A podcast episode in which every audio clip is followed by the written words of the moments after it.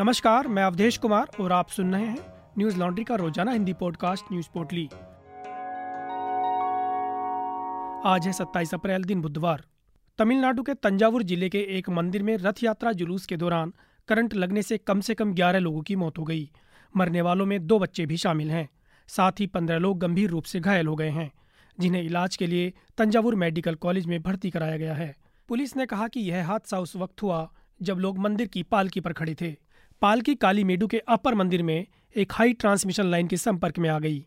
तिरुचरापल्ली के मध्य क्षेत्र के पुलिस महानिरीक्षक वी. बालकृष्णन ने हादसे को लेकर कहा है कि मामला दर्ज कर लिया गया है और जाँच जारी है। एक पुलिस अधिकारी ने बताया कि ऐसी किसी भी घटना से बचने के लिए आमतौर पर मंदिर के रास्ते वाली पावर सप्लाई बंद कर दी जाती है। इस बार रथ की ऊंचाई इतनी नहीं थी कि वह हाई वोल्टेज लाइन को छू सके।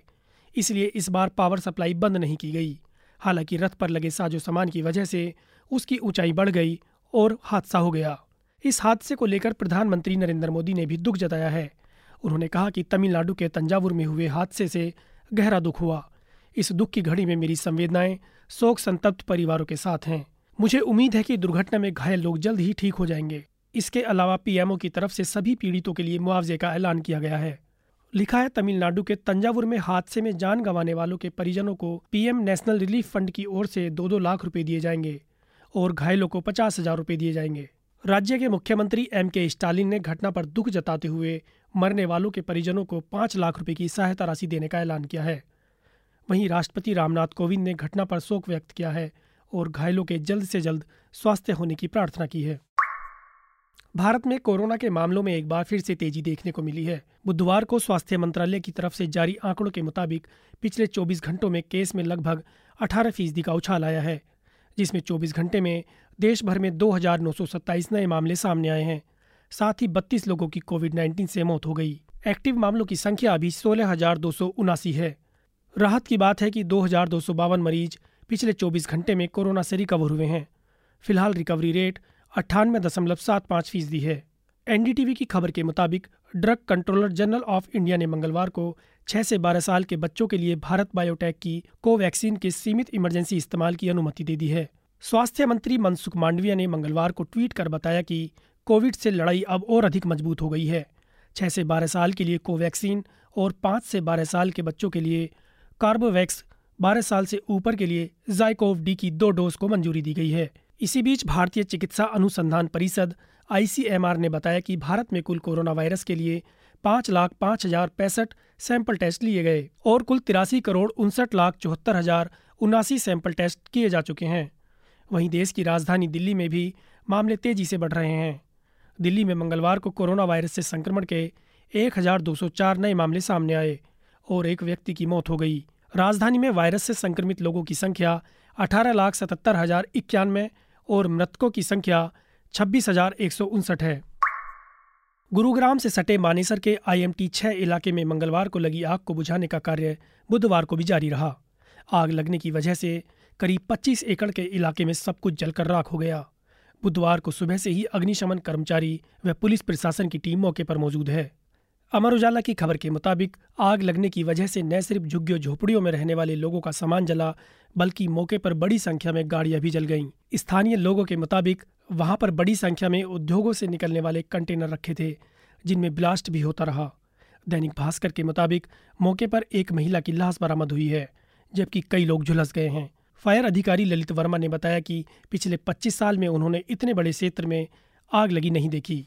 आग लगने के चलते इलाके में प्रदूषण का स्तर बहुत बढ़ गया है। बुधवार को शहर का एयर क्वालिटी इंडेक्स बढ़कर तीन सौ बयालीस पर पहुँच गया। सुबह के समय इलाके में चारों तरफ़ धुआँ नज़र आया, जिससे जल्द प्रदूषण में गिरावट के आसार नहीं है। इसके चलते आसपास के लोगों को सांस लेने में भी काफ़ी तकलीफ़ हो रही है। दैनिक भास्कर की रिपोर्ट के मुताबिक, जब सोमवार की रात तेज आंधी चली थी, इससे उड़ी कोई चिंगारी कबाड़ में आकर गिरी और रात करीब दस बजे आईएमटी मानेसर के सेक्टर छह में तीस एकड़ में फैले कबाड़ और झुग्गियों में आग लग गई। आग की लपटों ने देखते ही देखते पूरे इलाके को अपनी चपेट में ले लिया। गाजियाबाद के आईएमएस इंजीनियरिंग कॉलेज में लिफ्ट टूट गई।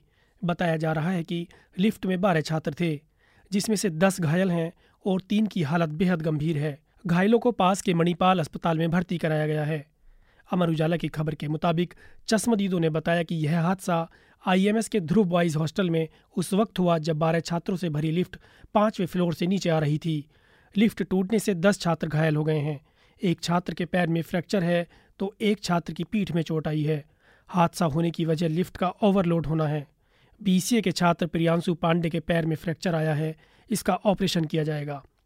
इस हादसे के बाद कॉलेज में अफरा तफरी का माहौल हो गया और कॉलेज प्रबंधन से जुड़े लोग किसी भी बात का जवाब देने से बचते हुए नज़र आए। उधर कॉलेज के अन्य छात्र भी इस पूरे मामले में कॉलेज प्रशासन की बड़ी लापरवाही मान रहे हैं।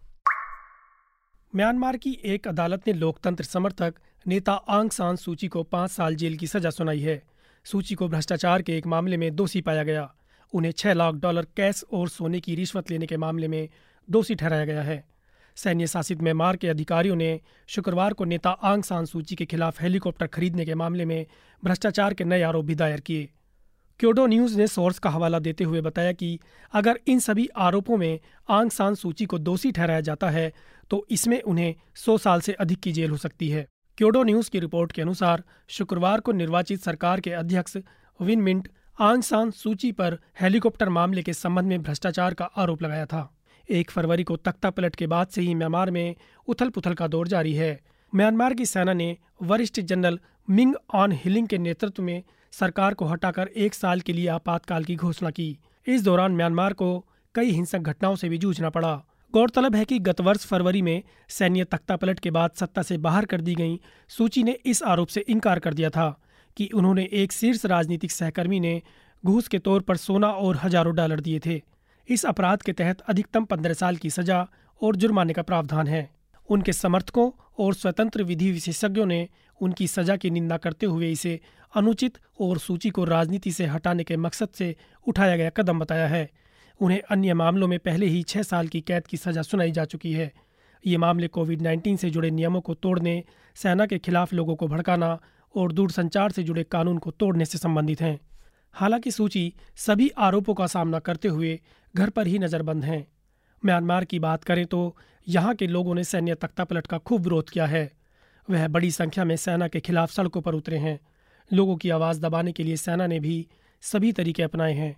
उसने सत्रह सौ से अधिक लोगों को मार दिया है, जबकि तख्ता पलट के बाद से तेरह हज़ार से अधिक लोगों को गिरफ़्तार किया गया है। आप जानते हैं कि न्यूज़ लॉन्ड्री सौ प्रतिशत विज्ञापन मुक्त प्लेटफॉर्म है, जिसका मतलब है कि हम किसी भी सरकार या कॉरपोरेट से विज्ञापन नहीं लेते। हम आपके समर्थन से चलते हैं। हम ऐसे ही स्वतंत्र होकर काम कर सकें। इसके लिए न्यूज़ लॉन्ड्री को सपोर्ट करते रहिए।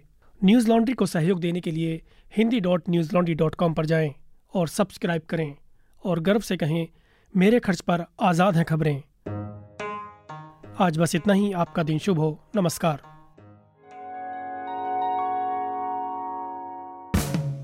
न्यूज़ लॉन्ड्री के सभी पॉडकास्ट ट्विटर आई और दूसरे पॉडकास्ट प्लेटफॉर्म पे उपलब्ध हैं। खबरों को विज्ञापन के दबाव से आज़ाद रखें। न्यूज़ लॉन्ड्री को सब्सक्राइब करें।